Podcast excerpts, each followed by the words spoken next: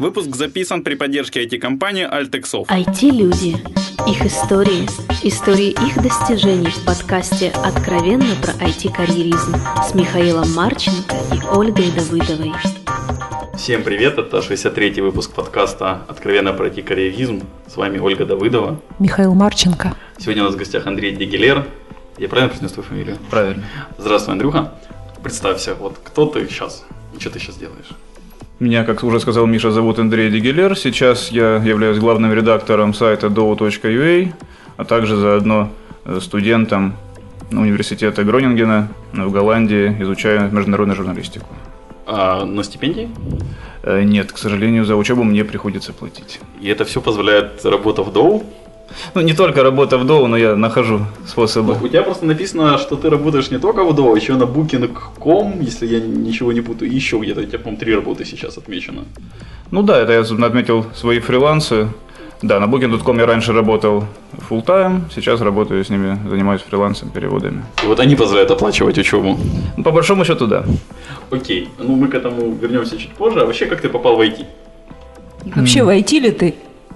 Ну, я себя, наверное, скорее причисляю к IT, даже несмотря на то, что у меня нет э, технического образования.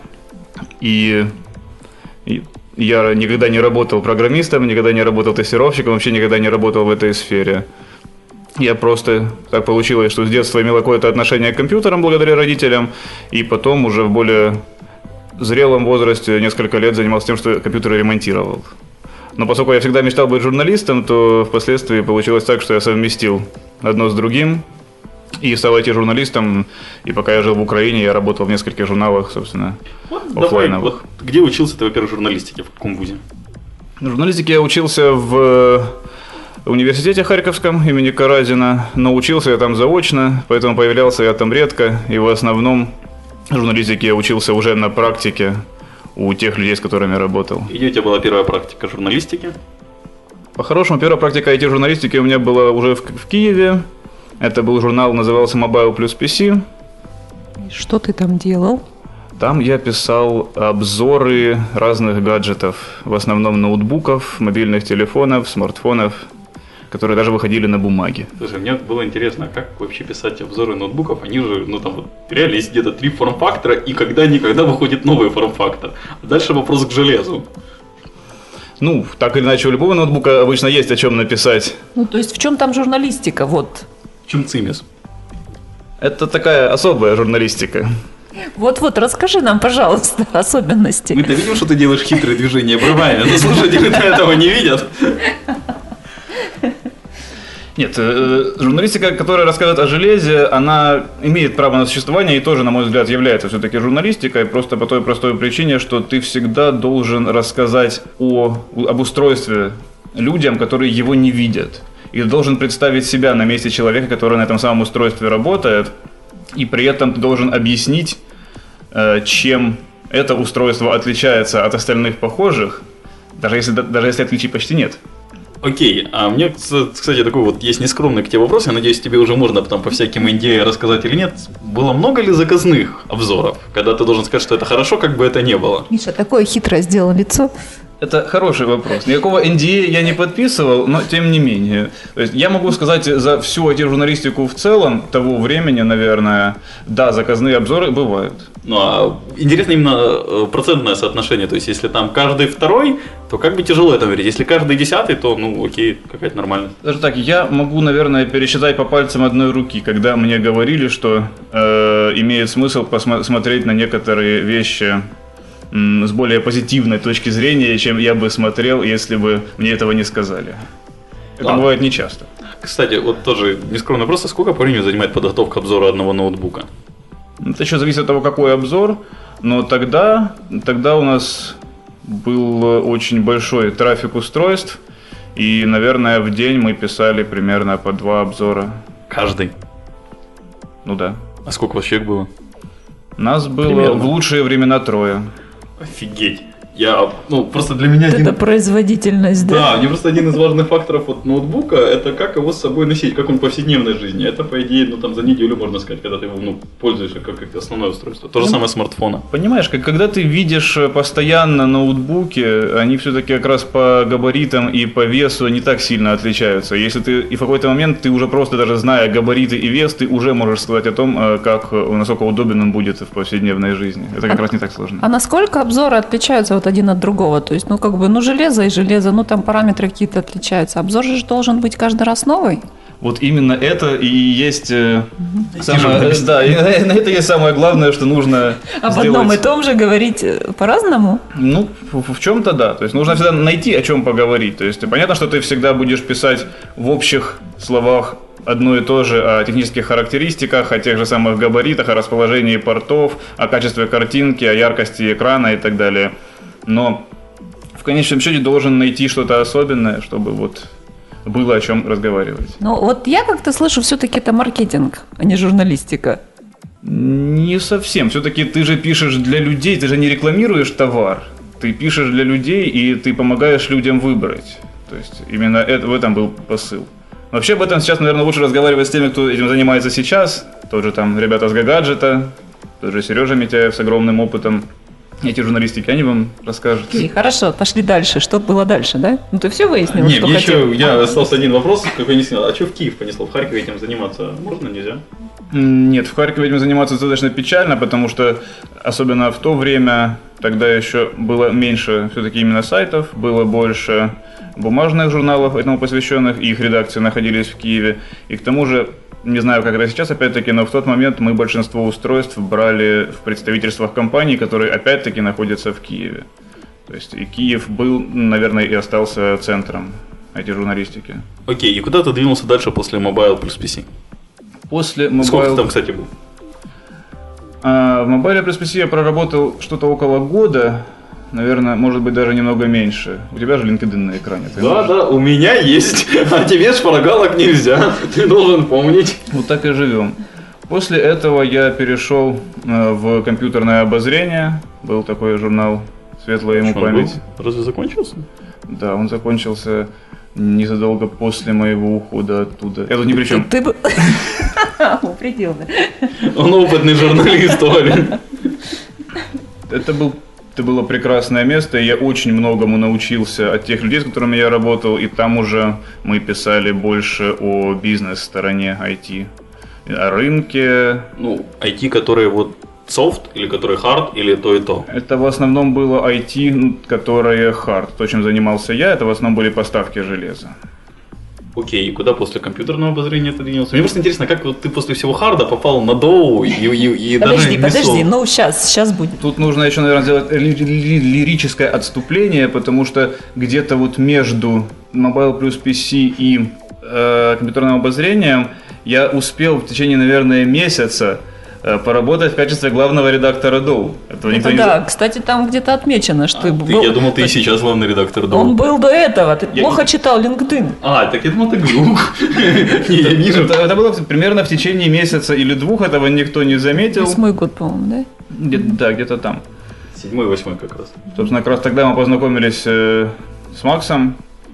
А как все это? Это было начало Доу, да? Нет, нет, Нет, это уже было далеко не начало. Доу. Тогда просто, насколько я понимаю, тогда начали задумываться более серьезно о контент-части Доу, и мы пытались что-то сделать, но тогда, к сожалению, не получилось, и у меня не хватало времени на все, поэтому мне пришлось сосредоточиться на работе в компьютерном обозрении. Но что-то засело, что-то засело внутри. Окей, и куда ты двинулся после компьютерного обозрения? Ну, это тест на мое знание моего же LinkedIn. Ну, можно не обязательно LinkedIn, ты можешь просто рассказать, вот куда и зачем. Вопрос же, почему ты двигался? То есть, вот компьютерная, вот попробовал Mobile PC, да, захотелось что-то больше. То есть, я, насколько понимаю, пойти, перейти к бизнесу, почему ты пошел в компьютерное обозрение. Да, ты прав, так и было. Появилась возможность поработать немножко на новой сфере с Dow. Ну, времени не хватило, и тогда еще не настолько затянуло, чтобы бросить на все и быть на Dow, насколько я понимаю. И вопрос, куда ты дальше двинулся? Куда, Собственно, зачем, почему? После компьютерного обозрения было, как ни странно, компьютерное обозрение, просто в другой должности. В тот момент э, мы начали серьезно заниматься продвижением нашего сайта, и нужен был человек, который бы в основном занимался именно этим вопросом, то есть э, смотрел, что нужно делать, э, планировал и так далее. И я тогда занялся именно этим. То есть я перешел на другую должность, должность руководителя проекта KO.com.ua. Писать продолжал? Или... Да, да, я продолжал писать, и в том числе и для журнала. Но примерно половина моего времени, наверное, уходила на то, чтобы заниматься сайтом. А вот в чем заключались твои обязанности по сайту? Я, насколько понимаю, код ты не писал и не тестировал тогда. Нет, боже упаси.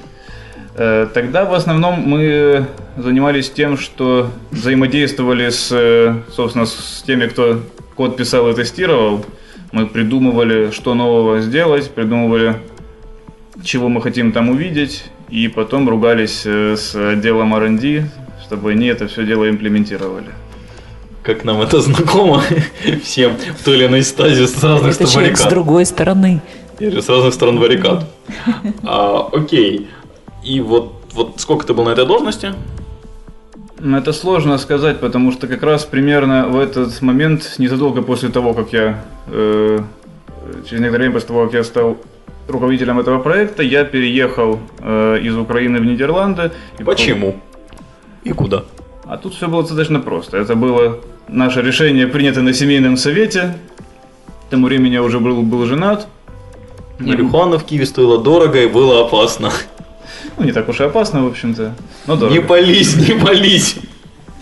Не, как раз в тот момент я даже не употреблял. И ехал совершенно не за этим. Это мы решили, что мы хотим поехать куда-нибудь еще, посмотреть что-нибудь еще. А тут как раз очень удачно моя супруга нашла позицию в аспирантуре в Нидерландах. Мы, недолго думая, взяли кошку под мышку и уехали в Гронинген. Она пошла в аспирантуру, в смысле, или ты? Она. А, а она у тебя чем занимается, если секрет? А она как раз, собственно, разработчик. Она училась э, в Швеции и в Украине, работала Global Logic, в SimCorp и еще в нескольких компаниях. Я сейчас все уже не вспомню, наверное. Ну, а девелопер она почем? Ну, мобильный, серверный, десктопный.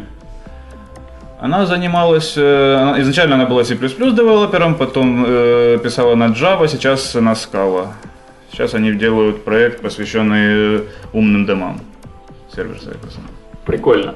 А вот, то есть ты вот так за женой поехал в Нидерланды. Ну, что значит за женой? Мы поехали туда, в общем-то, вместе. Ну, место было у нее в аспирантуре, да? Да, у нее было, а я, в общем, э, не был особо привязан. Я уже понял, что раз уж я перешел на эту самую должность руководителя проекта э, сайта, то мне, в общем-то, уже, меня, в общем-то, уже ничего и не держит. И я прекрасно могу этим заниматься откуда угодно. Это было как раз очень интересно попробовать. И ты занимался этим какое-то время из Нидерландов. Да, некоторое время я сидел в Нидерландах и, всё- и ругался все так же с программистами, но уже по скайпу. И вот когда это все закончилось, и почему, и куда ты двинулся дальше? А Потом наш программист забанил меня в скайпе. Неожиданный. Слушай, надо попробовать себе так сделать на время отпуска. Всех с работы забанить. Я сейчас в отпуск как раз ухожу. Да, это сильно случилось, но это не было главной причиной, но так или иначе я потом подумал и понял, что я был, наверное, неправ, говоря, что я смогу делать полностью все, вообще не приезжая в Украину. И поэтому я решил, что лучше я отой- отойду от этого, пока не стало хуже. И отдам это кому-то, кто сидит на месте и может взаимодействовать с людьми э, лично. Понятно. И куда ты двинулся, вот отдав это? Не обязательно точно, важно почему, как бы, то есть. Ну да, в чем ты себя Как нашел раз или ищешь? тогда, тогда я как раз вот я решил тогда, что я не хочу искать ничего еще до того, как я э, брошу КО, как я уйду оттуда. И поэтому после этого у меня было несколько месяцев вот свободного падения, когда я думал, найти ли мне работу в Нидерландах или найти что-то еще такое же удаленное, или комбинировать и то, и другое. Ну, Плюс в это же время я еще учился заочно в университете в украинском. Все еще продолжал. Да, все еще продолжал. Это я его закончил только в прошлом году, получается. Крутотенежка. А, кстати, когда ты попал в голландский университет? В голландский университет, собственно, в прошлом, в прошлом же году, А вот это все была история с переездом и уходом из КОК в две- 2009 в 2009 Окей, то есть у нас осталось вот промежуток в три года охватить. всего лишь. Всего лишь. Это были самые интересные три года. Окей, что же не было такого, к слову, интересного, если ты куда завел? Ну, интересно было в первую очередь для меня в плане опыта, потому что мы попали в совершенно новое окружение, и я лично слабо себе представлял, собственно, что делать после того, как я ушел из КО. И это действительно было время, когда можно было, по сути, делать все, что угодно. Слушай, а тогда вопрос вот отвлечемся от твоей карьеры, просто о Нидерландах, да? А, ты у нас не первый уже гость, который у нас живет и работает в Нидерландах. А, у нас был перед этим, когда-то там летом прошлым, а, Женя Мартынов. Ты случайно с ним не знаком? Нет, не знакомый. Вот, у меня как раз был вопрос, а насколько русское сообщество не только айтишников или только айтишников, оно вот есть в Голландии? Честно говоря, это сложно сказать, потому что большинство разработчиков, они живут несколько южнее, то есть в районе Амстердама, Утрехта и прочих. Но, наверное, оно есть. Я слабо знаю насчет именно русских и русскоязычных, но украинцев я знаю, наверное, человек пять из разработчиков, и они, насколько я понимаю, тоже между собой общаются. Ну, какой-то такой четкой диаспоры, ну, вот, коллектива нет. Или нет, ты не в курсе? Нет, такого я, я, я о нем ничего не знаю, во всяком случае. Расскажи о своей жизни в Нидерландах, о том, что о ком-то, да, о чем-то. Что, например? Все, таки с девятого года, вот как тебе оно вообще там, хорошо? Неплохо, можно привыкнуть. Первый год я занимался тем, что учил язык, mm пытался, но в итоге все это разбилось о то, что у меня совершенно не оказалось практики. То есть я даже, я, я все еще говорю по-голландски, вот если я задержусь здесь на евро, то я, может быть, даже потренируюсь.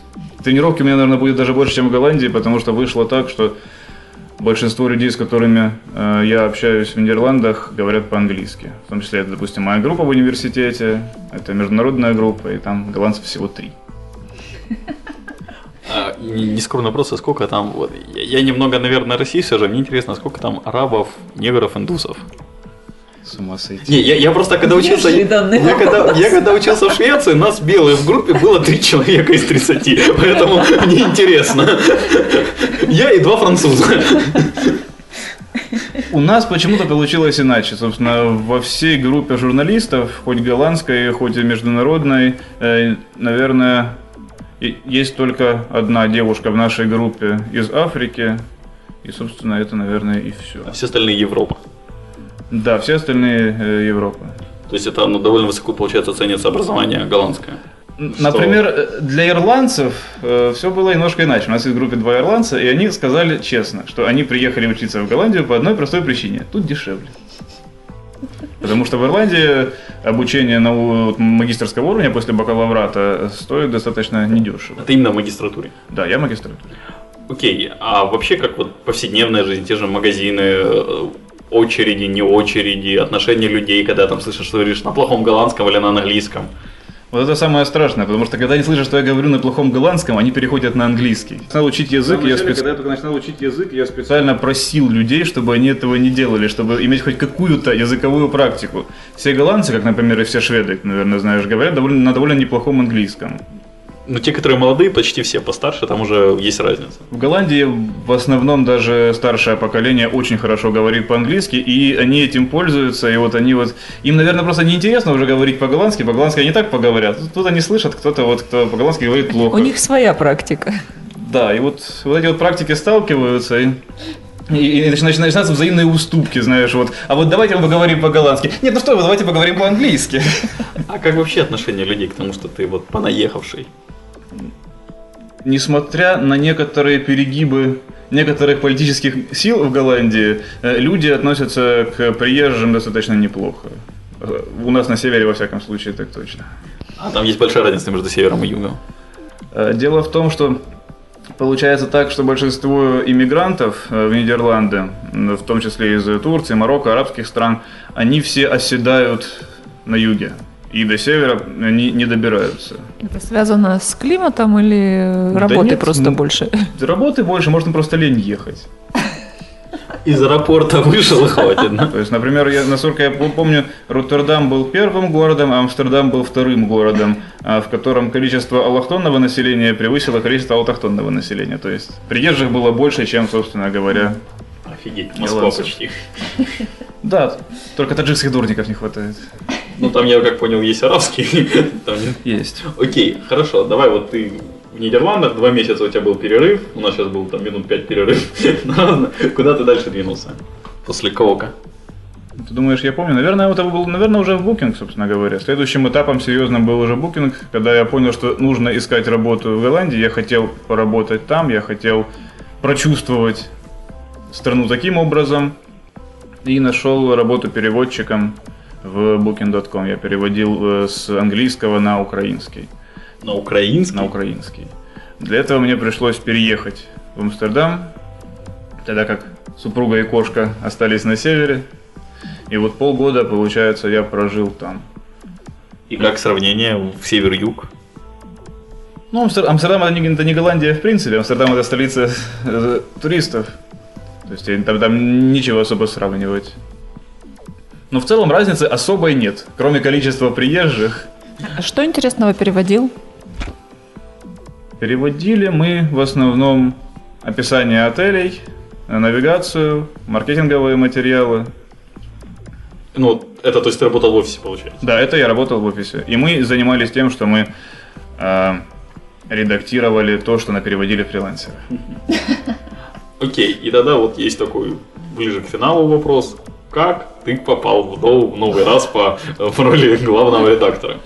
Собственно, к тому моменту, как я снова стал главным редактором Доу, мы уже какое-то время э, работали вместе, я писал дайджесты, делал что-то еще. И в августе так совпало, что одновременно я решил предложить Максу заняться контент-частью Доу более серьезно, но он был первым. Он, он первым позвонил мне по скайпу и сказал, что а вот давай-ка, наверное, мы попробуем сделать что-то большее, чем сейчас. Естественно, что я с большим энтузиазмом на это согласился. И, и в этот раз получилось. Ну, надеюсь. В чем заключается твоя работа как главного редактора Доу? Вот в чем твой вот, вот средний день редактора Доу, расскажи. Проснулся, погладил кошку и Почитал нашу социальную сеть, значит, внутреннюю, ну, я имею в виду наш Ямер, в котором мы э, обычно общаемся. Почитал почту, посмотрел, какие статьи пришли. много статей в день приходит. Нет, не очень. Обычно я знаю, какие статьи придут, потому что э, я сам, сам же и работаю с фрилансерами, это как раз, ну, с нашими журналистами. Это как раз основная работа, это найти хороших авторов, которых очень мало сейчас в этой журналистике, к сожалению, и убедить их в том, что они хотят написать нам интересную статью. Знаешь, вот я как человек, который писал статьи для Доу, и надеюсь еще буду писать, а, самое тяжелое реально найти тему, в которой вот не жалко вбухать сил. И то есть вот ну, в моем случае это вот репортажи с разных конференций, мне это не жалко, потому что вот мне этим хочется поделиться. Но вот на более актуальное, чтобы вот, вот прям хотелось, это сложнее. И видел, что это интересно. Ну вот ты не один такой, видимо, потому что, на- как я уже сказал, найти хороших авторов, которые к тому же хотят писать, э, достаточно тяжело. И это, наверное, сейчас главная проблема, ну, как по мне, контент части Доу, потому что у нас вот всего э, двое журналистов. Штатных. Ну, я не могу, не могу сказать, что это штатные журналисты, то есть ну, это как минимум те журналисты, на которых я могу рассчитывать и которым э, я могу что-то поручить, которых я могу о чем-то попросить, и, которые, и в качестве материала которых я могу быть уверен. Ну, Это 2-3 человека. Хм, Интересно, я в них вхожу или нет? Провокационный вопрос. Не- отвечай. Мы это потом обсудим. Договорились. Чтобы все могли сохранить хорошую мину при плохой игре. А, окей, какие планы дальше? То есть сейчас вот до учеба, немножко фриланса на букинге, да? Да, как-то так. Ну, первый план это, собственно, во-первых, закончить учебу. Я надеюсь, это случится со мной примерно в сентябре. К этому же моменту я бы хотел несколько переформатировать то, как мы работаем с авторами на Доу и вообще контент-часть Доу ближе, ближе к людям и ближе к читателям. Ты, наверное, тоже читаешь э, форум Доу. Нет, практически никогда. Только когда мне представят, что вот посмотри, какой здесь срач. Вот, вот, вот, и, вот, вот в этом-то и проблема. То есть хоте- хотелось бы сделать так, чтобы поводов э, для э, подобных обсуждений было меньше, и чтобы у нас появлялись материалы, которые были бы более интересны читателям, которые заинтересованы в технической части, и меньше материалов, под которыми начинались бы комментарии о том, сколько э, было заплачено за эту статью. Опять же, я еще раз говорю, нам вообще не платят за материалы, мы не размещаем платные статьи, но под, под каждой второй статьей почему-то оказываются возмущенные комментарии, как же так, все пропало, долг продался. Не верят у нас в честный Не бизнес. верят. А, хорошо. А какой, кстати, вот критерий основные для выбора статей? И не боитесь ли вы превратиться в хабр? То есть вот если больше технических материалов, мне кажется, Dow может стать очень-очень похож на хабр. Во-первых, больше технических материалов совершенно не означает, э, что станет меньше всех остальных материалов. То есть, поскольку наши журналисты, они не являются серьезными техническими специалистами, и поэтому от них я вряд ли буду требовать технических материалов. То есть, поэтому- За за жизнь поговорить по-прежнему можно будет, да? А как же? Это радует. То есть это все будет не в ущерб, и поэтому наша задача сейчас будет э, сохранять баланс между технической стороной и стороной так называемой за жизнь. То есть о компаниях, о зарплатах, о налогах, о том, как выжить и так далее. А вы в основном ориентированы на украинский IT-сообщество, или не знаю, как это, Да, на украинское, конечно. а выходить куда-то дальше, вширь? Я не думаю, что это имеет особый смысл, потому что у нас сейчас вот аудитория, эти 20 тысяч, подавляющее большинство это украинцы, и Доу это и как раз вот сила Доу именно вот в локальном сообществе. Поэтому я не думаю, что именно э, на сайте Доу мы хотим э, расширяться куда бы то ни было. Какие твои личные дальнейшие планы? Про дом мы уже поняли, а сам, вот кроме вот закончить учебу. Я бы очень, ну, ну собственно, Доу это тоже мой дальнейший план. Я сделаю все возможное, чтобы э, продолжить руководить. Чедегелер? М? Чедегелер? А как же? И, конечно, потом, собственно, после окончания учебы это будет, это будет э, стажировка. Я пока еще не знаю где. Ну, а потом буду, скорее всего, искать э, работу в технической журналистике, но за пределами Украины. В англоязычной же. Да, в англоязычной. А опыта у тебя такого еще не было? Или был фрилансерский? Фрилансерский опыт был м, довольно небольшой. Слушай, я не знаю, почему не спросил, а что вот на самом деле самое интересное, то, что тебя драйвит э, в IT-журналистике? То есть в политической журналистике, в принципе, понятно, вот что драйвит людей, там, ну, вот, вот, со звездами тоже как-то просто понять. А что в IT драйвит? Тебе это, видимо, понятно, мне не очень. Меня в политической журналистике как-то вот совсем ничего не драйвит, абсолютно. Ну как же, переживания за страну, показать правду, помочь людям разобраться. Побороться за правду, да. А тут же ж вроде как не, не за что бороться. Ну, железо и железо. Бороться всегда можно найти за что. Нет, я больше сейчас э, заинтересован, наверное, не в той IT-журналистике, которой я занимался в 2008-2009 году, вот описывать железо, а больше в стороне бизнеса, в стороне технического предпринимательства и э, подобных вещей. Мне, наоборот, хочется поописывать железо. Кто мешает? Контактов нет. Правда, хочется, не смотри на меня такими глазами. Ну, напиши, я думаю, если будет что-то достойное, до Нет, у это тебя при- Прикол в том, чтобы прототипы получить пораньше того, чем это выходит. Я же человек, который болеет железом. Вот это интересно. Ну, Для мне вот этого- это Для нравится. этого нужно ехать в Киев. Прототипы обычно появляются там. В Киев ехать это грустно. Что же грустного? Не люблю идти. А, это надо вырезать будет точно. А, Окей, Андрюха, а, давай вернемся к нашим все еще баранам. То есть вот а, стажировка и опыт тебе работы, то есть не только Доу, а еще IT, СМИ а, Голландия или не только Голландия? Ну, скорее даже не Голландия, поскольку э, в Нидерландах, по сути, нет серьезных англоязычных э, технологических Повод голландский СМИ. будет выучить. Нет, спасибо, спасибо. Я, мне хватает голланд... Я по-голландски сейчас общаюсь в основном с налоговой инспекцией. Они по- по-английски не говорят. И мне этого, наверное, достаточно. Мне кажется, что в Украине почти та же схема, только мы на украинском общаемся вот только с налоговой и ЖЭКом. А, окей, тогда наши финальные вопросы ты, в принципе, знаешь. Я знаю, что ты к ним не подготовился, но что делать? Какие ты две книги посоветуешь нашим слушателям? А, я забыл, прости, у меня есть хороший вопрос. Ты один сделал выпуск подкаста, что с ним будет дальше? На Доу про стартапы голландские. Собственно, я еще в первом выпуске подкаста сказал, что он нерегулярный. Он будет нерегулярно.